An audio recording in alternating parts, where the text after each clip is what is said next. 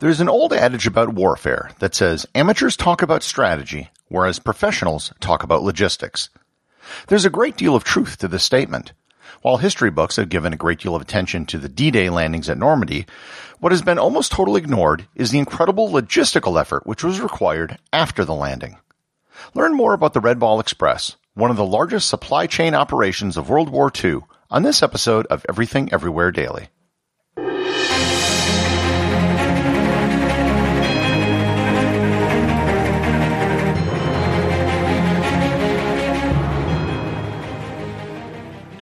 This episode is sponsored by ButcherBox. Summer is right around the corner, and that means cookouts. No matter what your preferred food is for a cookout or a barbecue, ButcherBox can help you make it the best. If you want to serve up some hamburgers, ButcherBox has grass-fed ground beef to make the perfect smash burger. Want to cook up some steaks? Well, ButcherBox has that too, with some of the best cuts of steak such as New York strip, ribeye, and filet mignon. Do you like grilled chicken? Well, ButcherBox has some of the best pasture-raised chicken that you will find anywhere. And if you really want to wow people at your next cookout, you can try grilling some of their wild caught salmon on a cedar plank. Sign up at butcherbox.com slash daily and get a special deal. ButcherBox is offering my listeners a free for a year offer plus an additional $20 off. You can choose salmon, chicken breasts, or steak tips free in every order for a year. Sign up today at butcherbox.com slash daily and use code DAILY to choose your free for a year offer, plus get $20 off your first order. This episode is sponsored by Heaven Hill Bottled in Bond Bourbon. I recently had the chance to try Heaven Hill Bottled in Bond, and I can attest to its exceptional aromas with hints of caramel and vanilla intertwining with its oakiness, which provide a well rounded flavor profile. Taking a sip is akin to experiencing a piece of bourbon history firsthand. Heaven Hill Distillery may be America's most quintessential bourbon distillery. Established in 1935 after the end of Prohibition, the distillery was established by the Shapira family and has remained a family owned distillery to this day.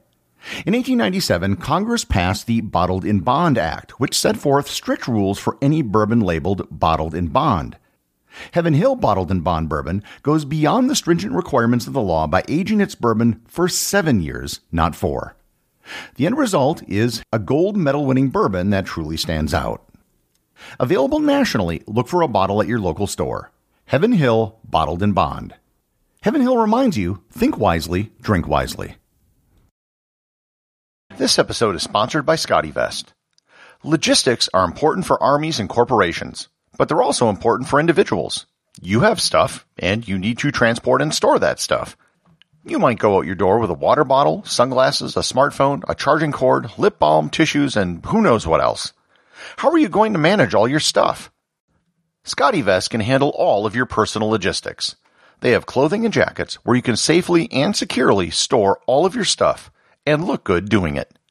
You can get 15% off your next order by going to scottevest.com and using coupon code everything everywhere, all one word at checkout. You've probably seen footage of D-Day, or perhaps you've seen a reenactment of the landings in a movie like Saving Private Ryan. On one incredible day, tens of thousands of soldiers arrived at the beaches of Normandy, France to establish a toehold for the Allies in Europe. Of course, the goal wasn't just to take some beaches, or even Normandy itself. The goal was retaking the entire continent of Europe. To this extent, once the toehold was established, the hard part started. Hundreds of thousands of people and millions of tons of supplies had to be shuttled into continental Europe through a very small gap. One of the first things that was done after the landings was the creation of temporary harbors off of Gold and Omaha beaches. These were portable harbors called mulberry harbors. They were only intended to be used until the Allies could capture major French ports and repair them from damage done by the Germans. As temporary harbors were built, it led to an almost non-stop unloading of supplies, vehicles, equipment, and personnel. In the first few weeks after landing, things were going slower than anticipated. The hedgerows of Normandy made advancement very slow. Having personally rented a car and driven around Normandy, I totally understand how difficult it was to fight in hedgerows. However, once they broke through the hedgerows, the fortunes of the Allies suddenly changed. They went from being behind schedule to being ahead of schedule. They managed to break out and race towards Paris much faster than expected as the German defenses collapsed. While this was obviously a good thing, it did cause problems getting supplies to the front line. Food, fuel, ammunition, medical supplies, and numerous other miscellaneous things were needed to keep the advance moving. Many units had to limit their advance, not because of enemy resistance, but because of a lack of fuel and supplies. If you ever watch the movie Patton, which is a great movie by the way, there is a scene where the advancing Allies had to stop because they ran out of gas. One problem was that the Allies had previously bombed French railroad lines to prevent the Germans from resupplying their troops. That meant that when they took over the same railroad lines, they had to be repaired, which would take weeks or months. The 28 Allied divisions in France consumed about 21,000 tons of supplies per day. Each day, they got further and further away from the coast, and delivering those supplies became more difficult. Winning the war was becoming increasingly dependent on getting supplies to frontline units. The Allied command needed to do something quick to solve this transportation problem. The solution, after a 36 hour brainstorming session, was the creation of the Red Ball Express. A red ball was a symbol used for trains carrying perishable goods which needed to be given preference. It was first used in the Santa Fe Railroad in the late 19th century.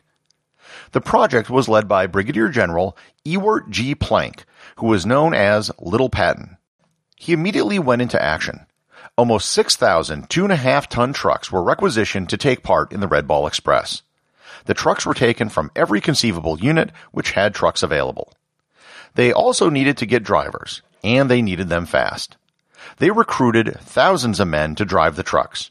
Many of them didn't even know how to drive a truck, and they weren't given more than an hour or two of instruction. Many drivers who had never driven a truck before reported grinding gears when they would shift because they didn't know how to shift gears. The Army didn't care, however. They just wanted full trucks on the road delivering supplies, and they didn't care about gearboxes. Approximately 75% of the men recruited to drive were African American because the military commanders didn't trust them to be in combat units. They were often assigned to service jobs in the Quartermaster Corps, and the vast majority of the men were also under the age of 24.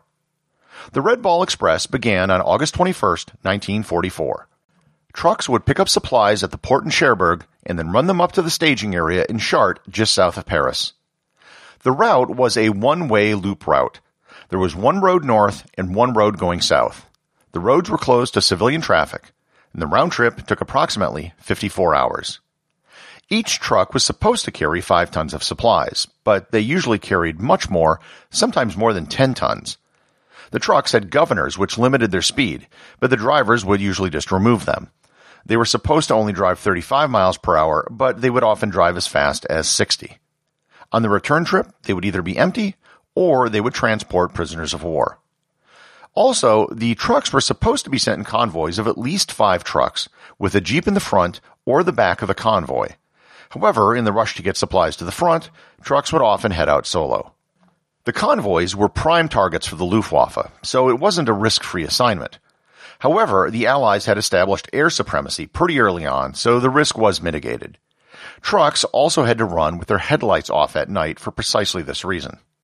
The 793rd Military Police Battalion was assigned to protect the convoy, and they had guard posts along the route, and they also provided assistance to the trucks that had mechanical difficulties.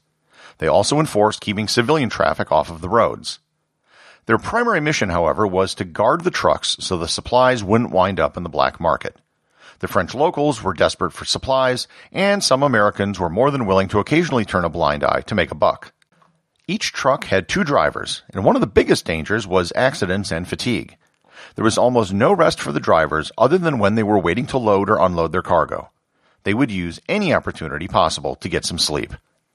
Of the almost 6,000 trucks which took part in the Red Ball Express, almost 900 would be on the road at any given moment.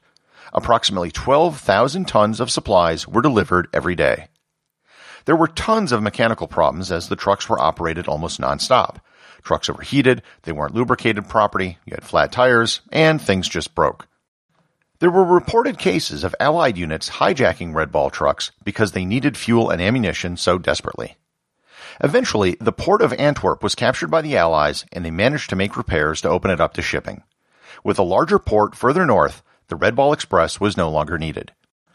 On November 16th, the Red Ball Express was shut down.